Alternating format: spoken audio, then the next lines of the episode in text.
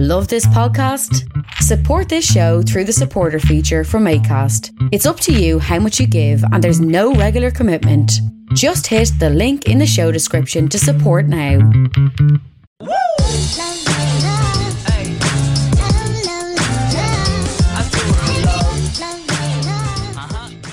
You're very welcome to another episode of the Scaling Your Business podcast. For this episode, we're going back to America, East Coast of America, to a guy called Joey Kilrain, the founder of Dead.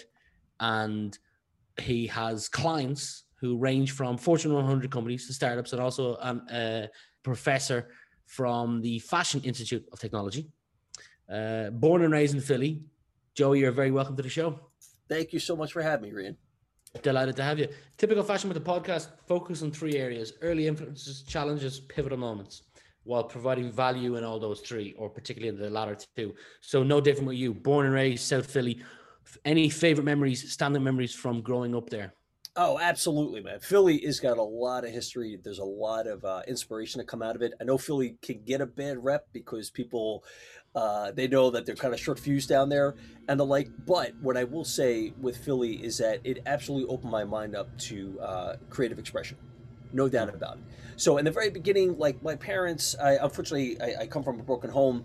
But that didn't stop my mom and dad from providing me influence. My mom always kept me engaged in some sort of like creative arts, whether it was pottery or, you know, drawing and painting and that kind of stuff. But my dad always kept me mechanically inclined, always kept me engaged in something he was building or something he was doing. So it was good. Mm. But it wasn't until I started getting into graffiti that I realized self-expression.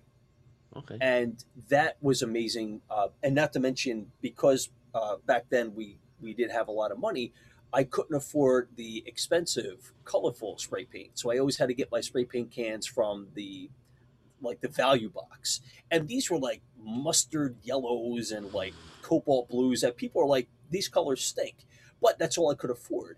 And what they did was allowed me to use any color to make something cool. And I became like, kind of like, it didn't matter. Like whatever I could afford is how I had to do expression. So yeah, so besides that, the other thing I got out of Philly was definitely integrity. Well, back then they would say, just keep your mouth shut. That's the integrity, like don't say nothing, won't be nothing type thing. But I learned a lot about how to stand by the people that are with you.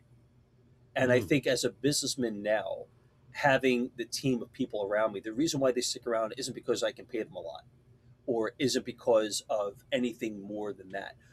They know that they're going to learn with me and they know that I got their back. And that was something that really helped. Obviously, I gained that affiliate, a bigger thing.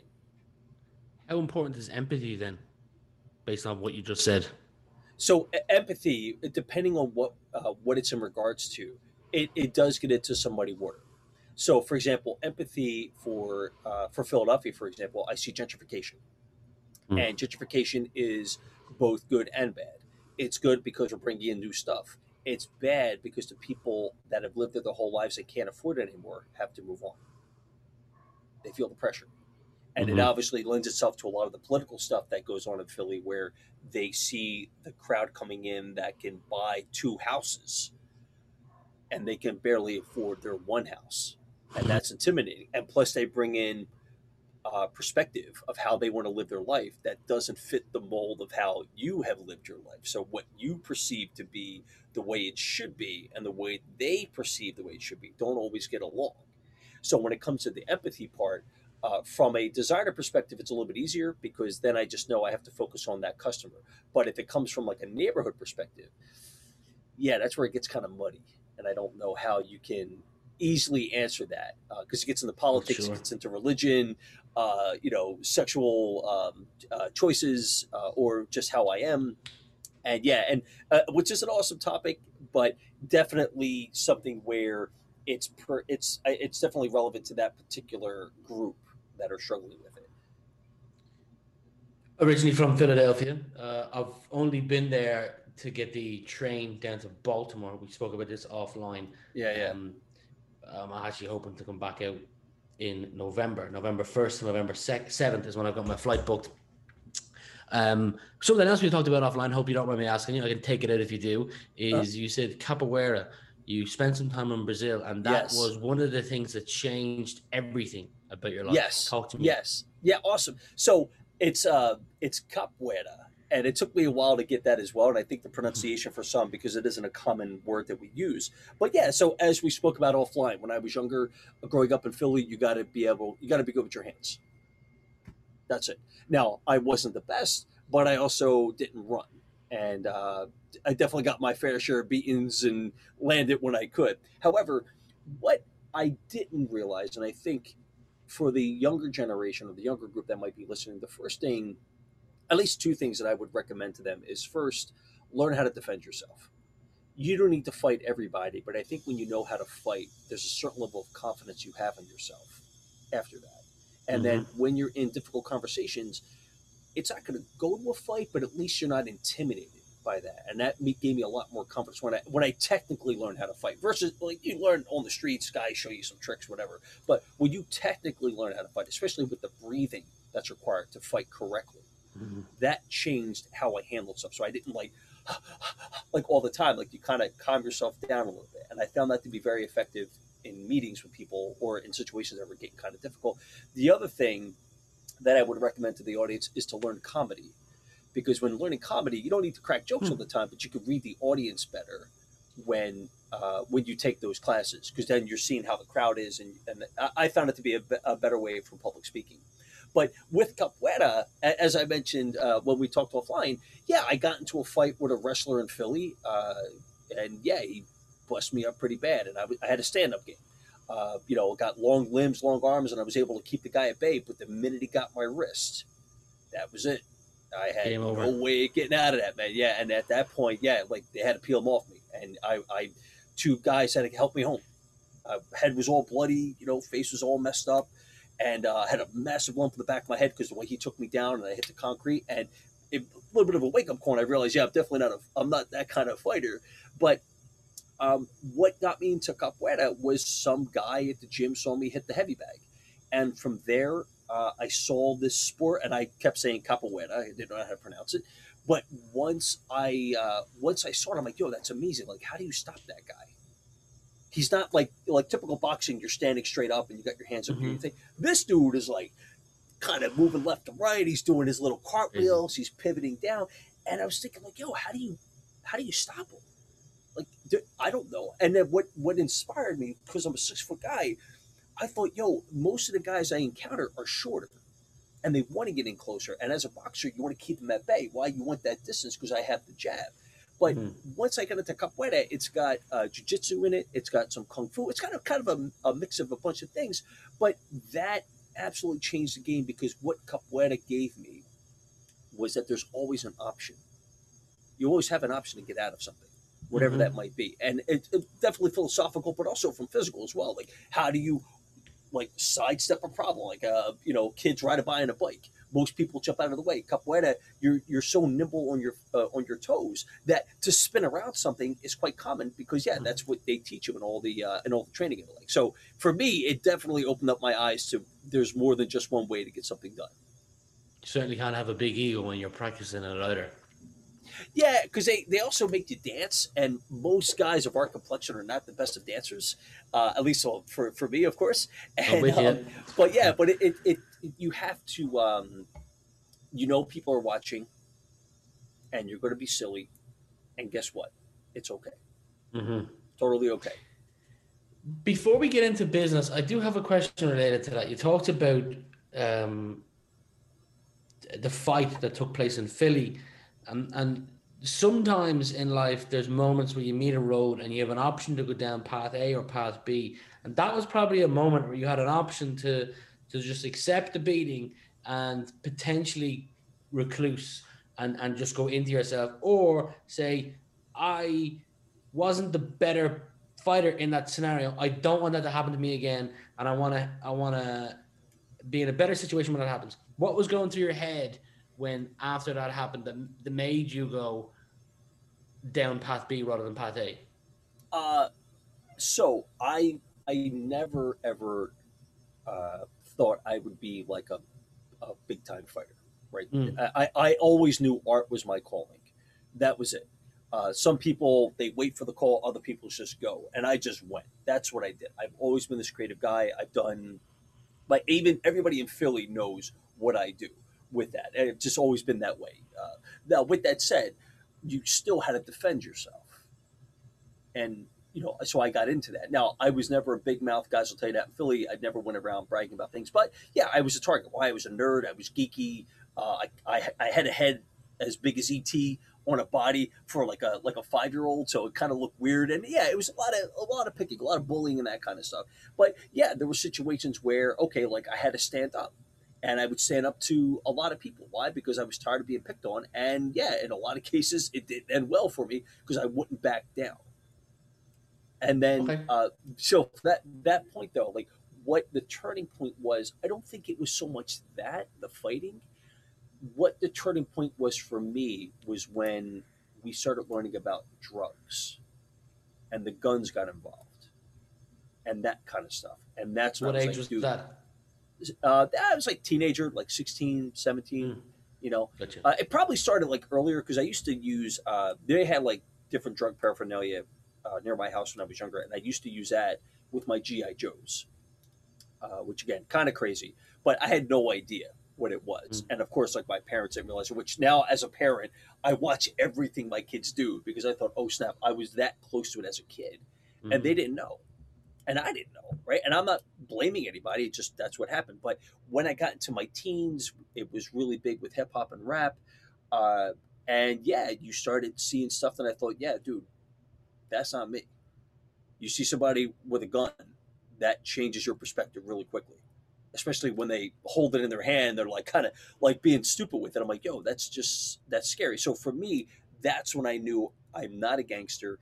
It was shortly after that when I graduated high school and got into college that I saw a big divide between my friends from the neighborhood and my career because I was spending more time reading and learning what it is to be a designer. And it had nothing to do with not wanting to hang with them. I mean, till this day, all the friends in my neighborhood that I grew up with, I'm still friends with them. We still talk on Facebook actively, right? It's like, you know, almost daily we talk with that. So I still have a really good rapport with them. But when I was younger, yeah, the decision just kind of happened where, all right, I'm going to pursue design. I'm going to make this happen. And you moved to New York for that? Yes. So moving to New York happened for one big reason, which was so I graduated when I was 21. And everything was cool. I got a job at this company, and it was called Devon Direct, and I learned a lot from those guys. And unfortunately, there were three friends, one of them that was so dear to me that all passed away in the month of November. And I went into a dark spot for a minute. As a young guy, I didn't know what was going on. I was 23 now, or yeah, I was no, I was, yeah, I was 20. I was 21. I was in total disarray. My family was worried because I was super quiet. I wasn't really like associated with a lot of people and the like. And then I just got this idea to go to New York, and it was sending faxes, right? That's how I had to get in there. And yeah, within 3 months, I was living in Queens, New York. That was it. Nice. I had no friends, no family. And I took a massive risk because the guy said to me 2 weeks prior before I moved, he says, I'll call me in 2 weeks and I'll see if there's a job for you. I went. On the second week, I just went up there that day to like take the job. And he goes, oh, I didn't know you were coming. I said, oh, I thought you wanted me to start today. And then to make it even funnier, I even asked for a $700 cash advance because I still didn't get my apartment in Queens. So wow. Totally. Talk about being dumb, naive. Like I had no idea, but I knew that, yeah, I was going to New York. And acting the part. Yeah. No, man, it was amazing. And I think a lot of times people, they try to control it. And I absolutely just kind of floated. Like it was just gravity. That's all it was. And I just gravitated there. And when I got to New York, it was amazing. Like I for the first time, I thought, yo, I fit in. I don't feel like I got to worry about someone trying to beat me up or, you know, take my basketball or something, right? Like and even at 22 or so, there was still beef down in Philly. There's still a lot of guys that were trying to find their way. And I just got, you know, confident in myself and I just went to New York. And then from there, you snap your fingers and it's 17 years. and all the amazing things that happened. Yeah, man. And then you get, like, you know, for me, like living there, meeting all the people that I met so many different cultures, and that's what allowed me to travel and work in other countries. I got crazy curious about visiting other places where, like the flights were only like $800 round trip with a hotel. And nice. I didn't know this back then, but the Europeans were way ahead of it, where, yeah, you could meet somebody and just stay at their house and it's all good. Mm-hmm. That's all good. Couchsurfing. Yeah. And but that wasn't common in the States. And when I learned that trick, dude, oh my God, it was like all over Europe. Like I was going every like 6 months because I'd make more than enough money. I had a 1-bedroom apartment. I never had a roommate. And I just would, yeah, just go. And then I could work remotely because I was a nerd and I could just plug my laptop into any, like, you know, broadband or Wi-Fi connection that I'd find. And I was going to get the work done. So the money was still coming in. I was getting to travel. And yeah, it was amazing, man. It was totally amazing. And I again, I think there's a lot of people like to take the risk. Could be a little scary. And I think a lot of people always think about they're going to fail. And my argument is, well, what if you succeed? Well, that's a question I have for you, actually, because I want to get into your current venture, Dead, founder of it. But you've mentioned risk. Some founders I talk to openly discuss the idea of fear as a business owner. Now, there's risk involved as a business owner, but how do you manage that? You know, the topic of fear when it comes to running your business, because it's completely different to working in the corporate world. Your brain is always thinking about the business. If you stop working, the money stops coming in. It's difficult to switch off at times, particularly in the early days. You can get very little sleep because you're always waking up and then taking down notes. So when it comes to fear, how do you manage that? Well, from a business side, I see mm-hmm. no difference between my name on the door or someone else's name on the door. Okay. Because if someone else's name is on the door, you can get the axe any day of the week. And with a client, same thing can happen. They give you the axe any day of the week.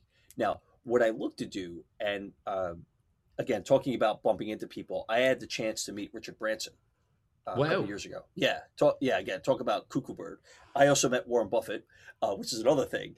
But with Richard Branson, to see him standing there, I remember I was like awestruck. And I'm like a butterfly. I can socialize with anybody, but I didn't know what to ask him. And one of the women that were with us, or 8 of us, one of the women had asked him, how do you retain your talent? And now this is something where after he said it, I've been doing this for years, but he put it in words. He says, well, what I do is I help people so much and educate them so much that they can leave whenever they want to, but I treat them nicely so they won't. And when I heard that, I thought, dude, that's exactly how I am with my customers, where you could go at any time, but I always got your back. I'm looking out for you. Now, granted, I may not be as the same price for some other people. And I think that's no different than buying a fancy car versus an inexpensive car, right? Like, you know what you're getting, but mm-hmm. I have that reputation. And you know that if it breaks, I'm going to figure it out. You know, I'm in your corner. And one of the biggest challenges with tech is finding the nerd that's creative. And that's what's allowed me not to be scared. Like, yeah, I know I'm going to make a mistake, right? You're looking at a massive mistake right here. But what I also know is that if I'm worried about every second of the day, it's not healthy. Number one. Number two, how I don't get into that problem is you set expectation. So if I say, hey, we're going to talk today at 12 o'clock. Okay. That's the time we're going to talk. Or if you could expect work from me, expect it at this time. Or if a wonderful question is, what if I go over budget? How do you talk to the client about that? And these are all things where I think you gotta be really strong with yourself first before you can, get into that. Because if you're already scared and you try to run a business, it's no different than working for someone. Yeah. It reminded me of when I was younger, my father used to ask me to cut the grass. And initially in the early days, I'd say, yeah, I'll cut the grass. But he'd always ask, delighted to cut the grass, but just tell me when you'll have it done by. That's all he wanted to know. Mm. And if it wasn't done by then, you're in trouble. But if it was done by then, fine. And ever since then, I've always had that expectation of, you know, if someone's doing something, I'll tell them. You can expect it to be on your desk by end of close of business on Friday. So it'll be there and they'll, you know, and I think that's vitally important. Before we jump into the questions around business that I have, because I'm incredibly interested in the conversation with you, can you tell the listeners what it is that your business does? Because that's important to the next part of this. So what we do, we are a digital experience design company, DED company as the acronym. And we provide user research, visual design, and then more importantly, how do you put it all together? So from a customer research standpoint, I think a lot of times people don't like research, because when you get the feedback, it may not be what you, the customer, or you, the client, want to hear about how the customer interacts with something. And there's a lot to be said about that. For those that don't want to hear the bad news, you're part of the problem. You get in the way of the customer, and you need to give them what they want. Otherwise, they'll go to somebody else. And I think it's a very easy solution. Either you kind of listen to what they want and make it work, or someone else is going to do it for you. But on the flip side, for those that have to administer the bad news, you have to say it in a way that you're not scaring them to death. Like, you want to have a plan. So, for example, we had one customer where they were merging all these different techs. They bought all these companies and they're trying to merge it all into one tech. And of course, it's not all going to work out. So what we came back with, we interviewed the people they wanted to, but then we went and met with customer support and the dev team, because customer support is dealing with the problems all day. And the dev team is going to tell me where all the bodies are buried in the code. Mm-hmm. And that insight, in conjunction with what the stakeholders wanted to hear, we were able to balance what we're going to get done. So low hanging fruit is, well, the login button isn't working. Well, you should fix that, right? That's a very basic one. Mm-hmm. But trying to get these two big techs that you bought to work together is not. So why do we keep them separate for the time being, and then figure out a way on how to merge them in the future? You're not going to do that overnight. So simple stuff like that is what we do there. That's from a research part. The visual design part is more like creative, like how do you make it look right? And with that, we look to remove all the emotion from the conversation. So basically, if you ran one, the color blue, I would say, okay, that's a safe color. But if that color blue is not ADA compliant or WCAG compliant, maybe we shouldn't use it, because certain customers won't know they may not see the color contrast with the words over that blue. Now, I know what ADD, American Disability something, but what's the second one you mentioned? That's the Web Consortium. Hold up, I don't have it off the top of my head, but WCAT is the Web Compliance. That's what it is. Web Content Accessibility Guidelines. But we just say ADA here in the States with it. The WCAG is mostly for Europe. But again, the principles are the same, right? They have a lot of similarity between the two. But yeah, and then the last part, believe it or not, is the handoff. Because you'll have a lot of creative guys that'll do like all this awesome stuff, but none of it matches to the CSS or to the grid and framework of what you're building into. So now you have this awesome layout that may not convert into code. And now all you did was just a pretty picture. It's not gonna, like, the tech ain't gonna work. Or the best one, and this is an easy one to envision. I can't stand pie charts. Okay. I can't say no, because pie charts, when you see it, you think like a pizza, like everything is an even cut. Now, if we have 5 points on that pie chart, let's say 4 of those slices are only 1%. And then the 5th one is 96%. So you're going to see this huge, big circle, and then these 4 little slivers, and it's super hard to see the content in there. People that have dexterity challenges won't be able to move their mouse onto that because their hands might be shaking, right? And not to mention, if you do it where, let's say you have more than just 5 points, what if you got 20? It's terrible. So whenever you see a pie chart, it always looks like the perfect balance of like maybe 50, 30, 20. But what happens when it's 97 or 98 and then 1%, you know, it's just like, it's, mm-hmm. it's tough. So Makes yeah, sense. All that kind of stuff. Yeah. That's what we do. We just provide the reality around that. So incredibly, yeah, so incredibly interesting for a creative, no doubt. Yeah. And it's where, like, again, as a designer, we look to give you the reality of what it's going to be. A lot of times, or another great example. So some of the customers I work with are in India. And if you don't know, some of the Indian names, I think, are almost double the alphabet. Right? Like, that's how many characters they have in their name. But your name field only accounts for 7. Joseph, you know, Connor, right? Like, there's not a lot of characters. And when you go to someone to India, and I'm like, yeah, so you've absolutely alienated people that may have a longer name. And now that we're so like the whole planet is a melting pot to some degree, like everyone's name, you can have a super long name anywhere. Yeah, I find a lot of guys just make it work for like Joe or Jane or something dumb versus no, like think about, like, it's such a wide range out there. What about Balakrishna? How do you put that in there? You know, you take care of the little small minute things, but on a large, visited website, those things matter because they're visited a lot. Like the name thing you talk about and the colors and everything. Customer experience is something that springs to mind, and I know you wrote an article around measuring the ROI, return on investment, of customer experience. So customer experience is the umbrella to the entire experience the customer will have with the business. What's the biggest mistakes that you see organizations make when developing a customer experience model? Well, so customer experience can be a variety of things, right? But if we keep it simple, let's say we're trying to improve how the customer interacts with the product, right? Yep. And a really basic guideline or principle we use for that is customer support getting more or less tickets? So if they're getting more requests because they can't figure something out, okay, well then that's something we've done incorrectly. On the flip side, if they're getting less calls about it, that means it's done correctly, right?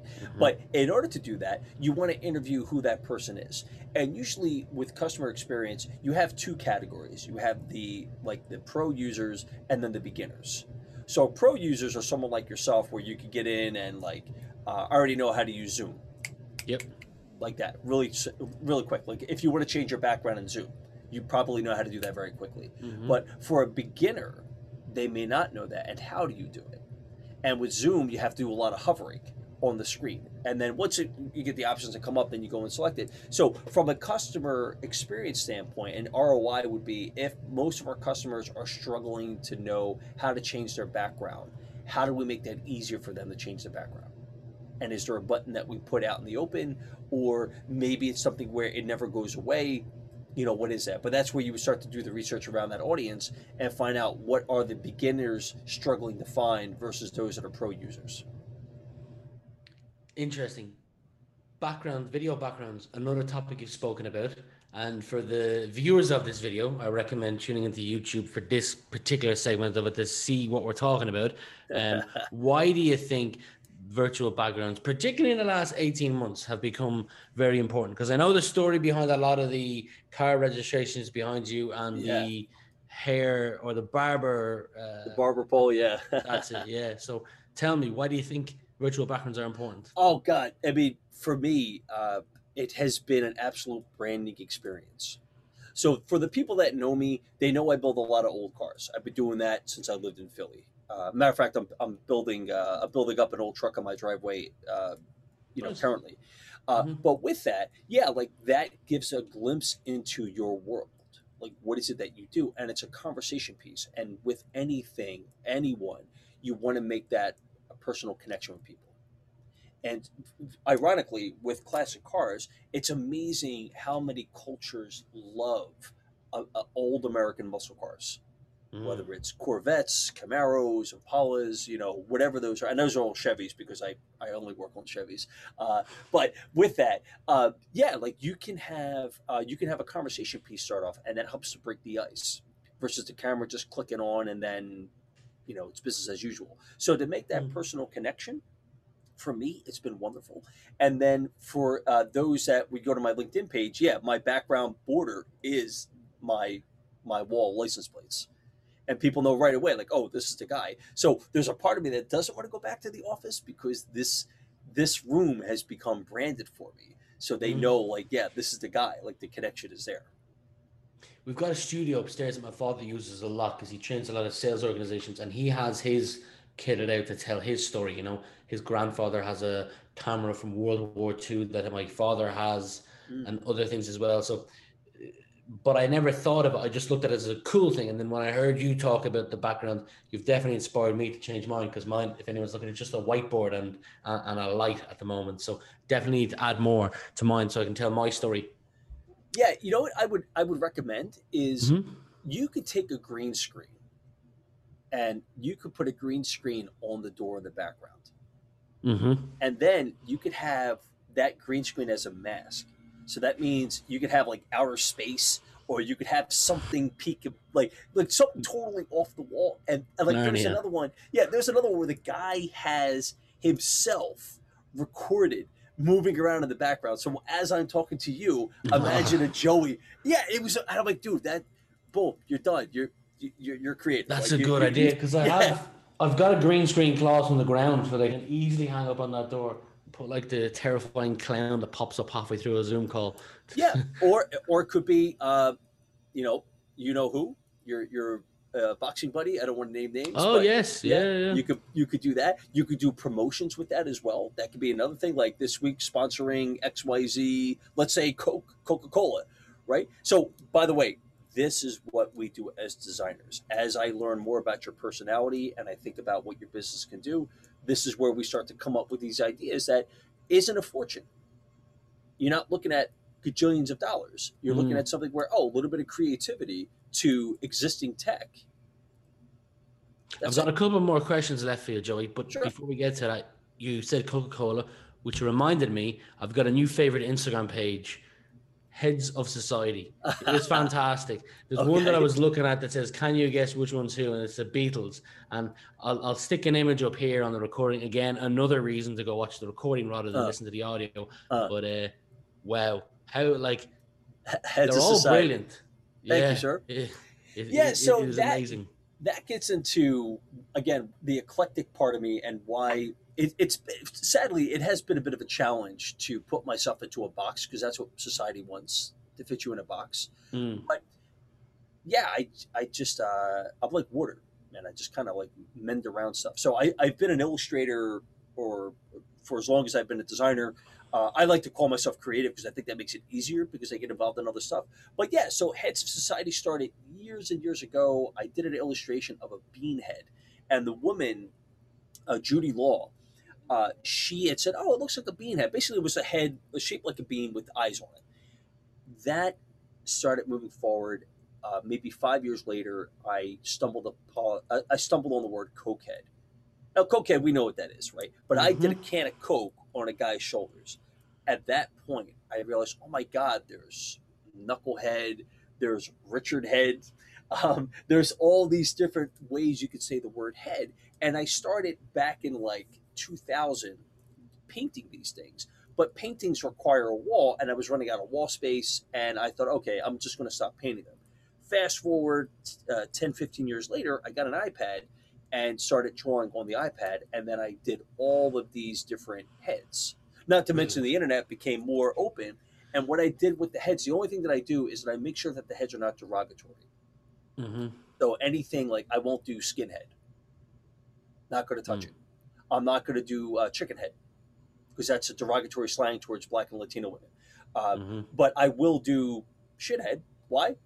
Because anybody can be labeled that. And and then it just became fun. And so far I've done, I don't know, I've got about 100 heads completed.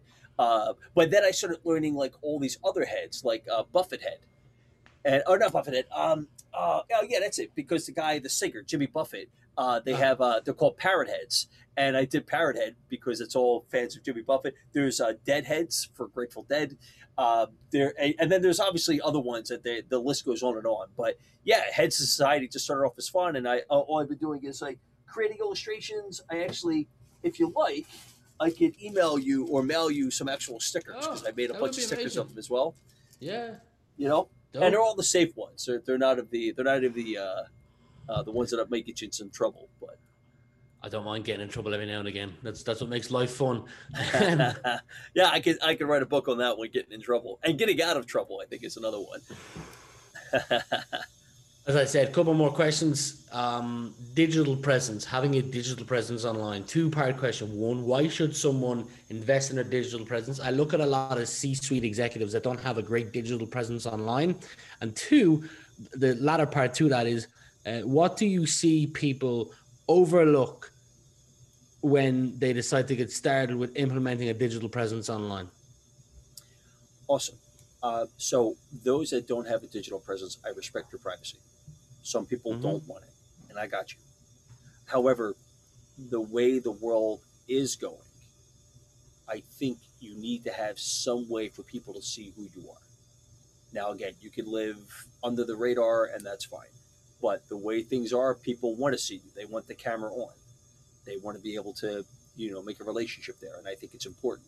But what I'll say for those that are involved in it, managing your digital presence is a job within itself. So all those posts I make, all that stuff, man, to do that and all the other things, it's impossible. So you have to delegate. And what I would recommend is you find someone that can help you manage your LinkedIn profile, your Instagram. You can still do your stuff, but you need someone to help you with the day-to-day. Otherwise, yeah, you'll be sending out links for opportunities all the time and then trying to manage all those opportunities. And I'll give you an example. So one of my colleagues is looking for a new job. And one of the drawbacks to looking for a new job is rejection. You get a lot of rejection, a lot of people. Yep. And it could be anything. It could be the fact that and most of those job AIs are terrible, right? They look for the amount of keywords and that kind of stuff. And I've never found them valid. With the exception of, like, you go and talk to someone. However, you get all that rejection, and if you see all that rejection, it starts to weigh on your conscience that you're not good enough. Nobody wants to hire you. And if you get 10 rejections in a week, come on, that's terrible. But when you have someone managing that for you, you don't see those rejections. And that person, similar to like a designer, where they're saying, okay, based on feedback I'm getting, we need to start doing these kinds of things in your resume or these kinds of things on LinkedIn. That's a way better feedback than someone saying not interested. So to have someone help you with that is critical. And it could be a little expensive for some, but I would say, yeah, again, find a way to get it to work. There may be a bartering situation where me as a designer can help that person with their website, or me as a designer can help you with your branding or something. Maybe there's a balance there. Or, like, for example, with Heads of Society, I have someone who helps me with that. And funny, she posted all the Beetlehead stuff, but I only post on Fridays. She could post any other day of the week, but I get to post on Fridays. And the reason for that is on Fridays is when I release the new head, the new one that goes out. That's the only time I'll post it. And I don't know, I don't really have a science to it. I just kind of do whatever. Like, I tried for Paul McCartney's birthday, I tried doing the Beatles for his birthday, but I unfortunately missed it. But again, that's the kind of stuff I try to do with it. However, all the other days of the week, she can post whenever she wants, when she wants. There's some great ones. Picklehead, Snakehead, Rockhead, Picklehead, your latest one. Brilliant. Two final questions for you, Joey. Yes, sir. You talk about your style in one of your articles.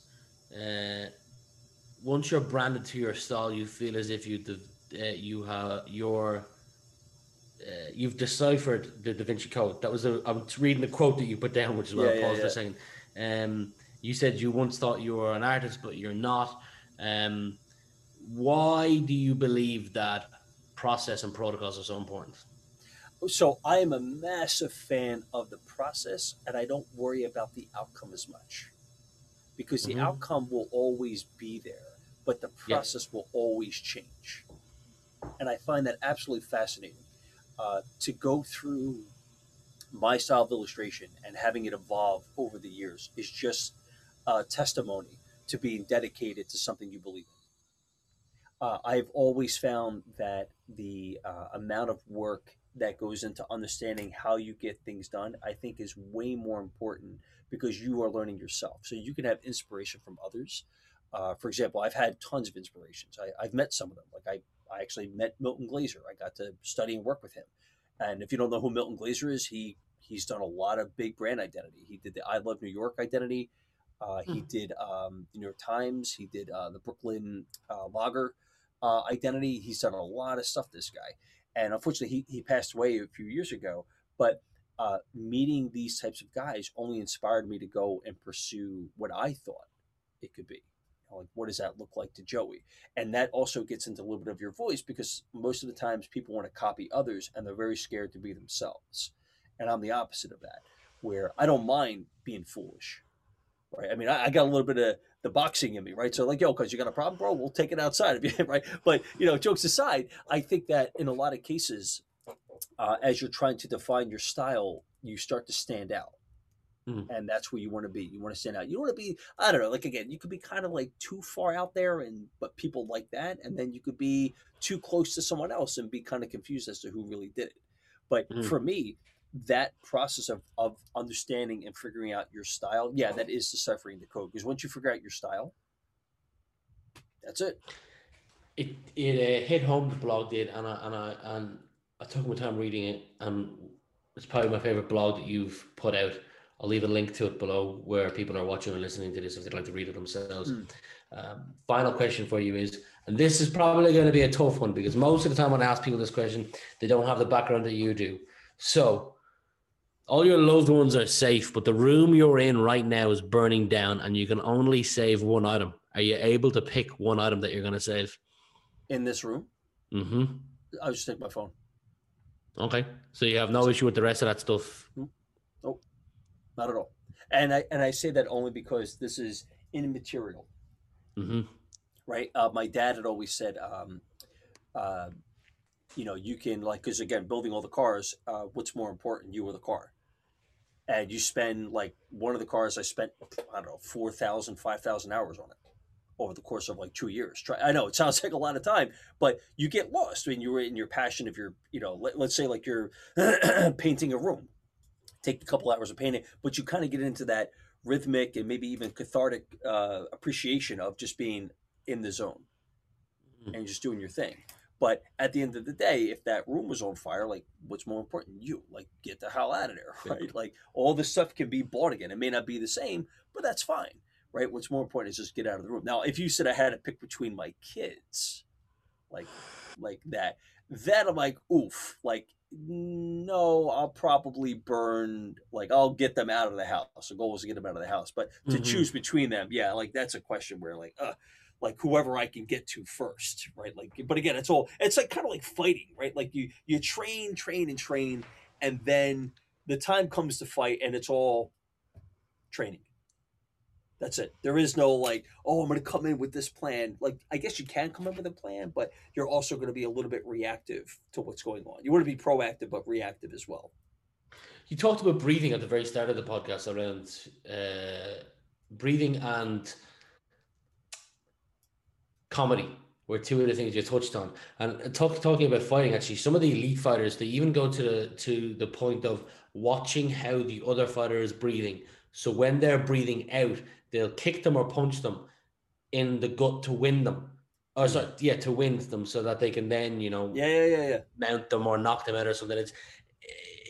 It's crazy when you look at the details of what the fighters are doing, that even paying attention to the breathing of the other fighter, or the breath of the other fighter, notice when they're breathing out, so that you can counter with a punch or a kick, and that can be game over. But that said, I remember with the Brazilians, they had everything on VHS tape when I was down in Brazil, and they would watch all of these tapes of all these other guys over and over again. And I thought, man, that is, again, they're dedicated, right? But it's no different than a designer and what designers do. And I think if you take some of those principles of fighting or comedy into the business world, it gives you an advantage. Like, you can tell, for example, I don't know too many fighters that immediately start yelling and carrying on right out the gate. They're chill. Why? Because they don't want to blow everything they got just yet. But in meetings, you'll see and hear people, their voices start to escalate. And when I pick up on that, I think, okay, they're either intimidated or something isn't right, and I don't want to make them more upset right now. And I don't care where it is. Like for me, as I mentioned, I have very little pride and practically no shame. I look to try to keep everybody on the same level. So the way I talk to you is no different than how I talk to the wife or my kids. You know who you are though, which is not a lot of people know who they are. They truly are. And you do, which is remarkably cool. And I respect and like that. Thank you. Thank you, sir. But I guess with that said, yeah, I don't need to, I don't need to build a higher wall. I need to build a bigger table. And if I can find out what upsets you and avoid that, or embrace it so that you don't feel like I'm here to like wipe you out, that's different. And I think that's a way where, again, with fighting, when you see someone getting agitated, you're already starting to think, how do I got to get out of this, right? Because I don't know too many people who want to get into a fight. Outside of getting paid a lot of money, you don't want to get into a fight with somebody. No. My grandmother had always said, dynamite comes in every size. So I don't care who. And then, yeah, and in Capoeira, I wrestled with women that were like 5'2", and they pinned me. And, you know, and a note to the listeners, women, because they have a different way their hips are, once they get their legs around you, it's kind of hard to get them off you. And, and I, this woman had actually pinned me where she had pinned my arm over my head with her leg. And I'm like, oh, I couldn't get her off me at all. No matter what I did, I had, obviously I had a tap, but with that, yeah, like it's amazing where you you could take these advantages of what you learn from other industries and apply it to what you do, like for fighting or comedy, or another one is cars, like building all these cars. I don't see the difference between building a car and building a website. To me, it's all the same. The only difference is that one of them allows me control Z. Right? You break it on the car. You're not getting that off the cloud. There is no backup for what you just broke. You're going to have to redo it, where with what I do digitally, yeah, I can undo into infinity. Yeah. And back it up for as much as I want. So good little thought there. It is. And I was thinking of what your grandmother said, the dynamite comes in all sizes. I moved to Australia 2015 for a year, or 2016. I can't remember. My best mate was living over there. And when I got there, the first thing that he did was, I was jet lagged, so he brought me to a Brazilian jiu-jitsu session with him. And ever since then, whenever I'm out and about, I can understand why you'll never know who's dangerous and who's not dangerous. Like before that, before I went there, I could look at someone and go, I'd take them in a fight in 2 seconds because I'm 6 foot tall and I'm not the smallest character in the world. Whereas now looking at people, I'm like, there could be someone who's 5'5" and I'm just, and skinny, and I'm like, I'm not taking my chances because I don't know what the fuck they can do. Yeah, yeah, man. Yo, but that's a liberative experience too, talking, because when you're younger, you're like, like, what do you know about something? And, you know, Lupakis, Gus Lupakis, his dad is a well-known Greek Olympian who, his martial arts is off the chain. And when you see the guy, he's like 5'2". And this guy, such a humble guy. And you know, the thing that always makes me worry are the people that are the quietest and most soft-spoken. Yep. They're the ones, because the big loud-mouthed guys are like, yeah, maybe they could fight, maybe they can't. But the quiet ones, I'm like, yeah, bro, you need to put all four eyes on that cat right there, because if that dude is still chill and you're yelling at him, oh, that sounds like there's a lot already going on in his head that I think is going to come out in a fury that I don't know if you were able to handle, man. So thankfully I haven't been in that, but yeah. So, but yeah, it's like I said, man, I think martial arts and comedy, that they play hand in hand in the business world. If you can get into that, it may help you as a business owner. Joey, we'll leave it there. I've had a true pleasure getting to know you a little more over the last hour that we've chatted. I wish you continued success in your life. I know you've been to Ireland 2 or 3 times. If you ever do come back, let me know. I'm gonna go for a proper pint of Guinness. Yes, sir. For now, we'll leave it there. Awesome. Thank you so much for having me. If your metro don't trust you, I'm gonna show you. Beautiful morning, you're the sun of my morning, baby.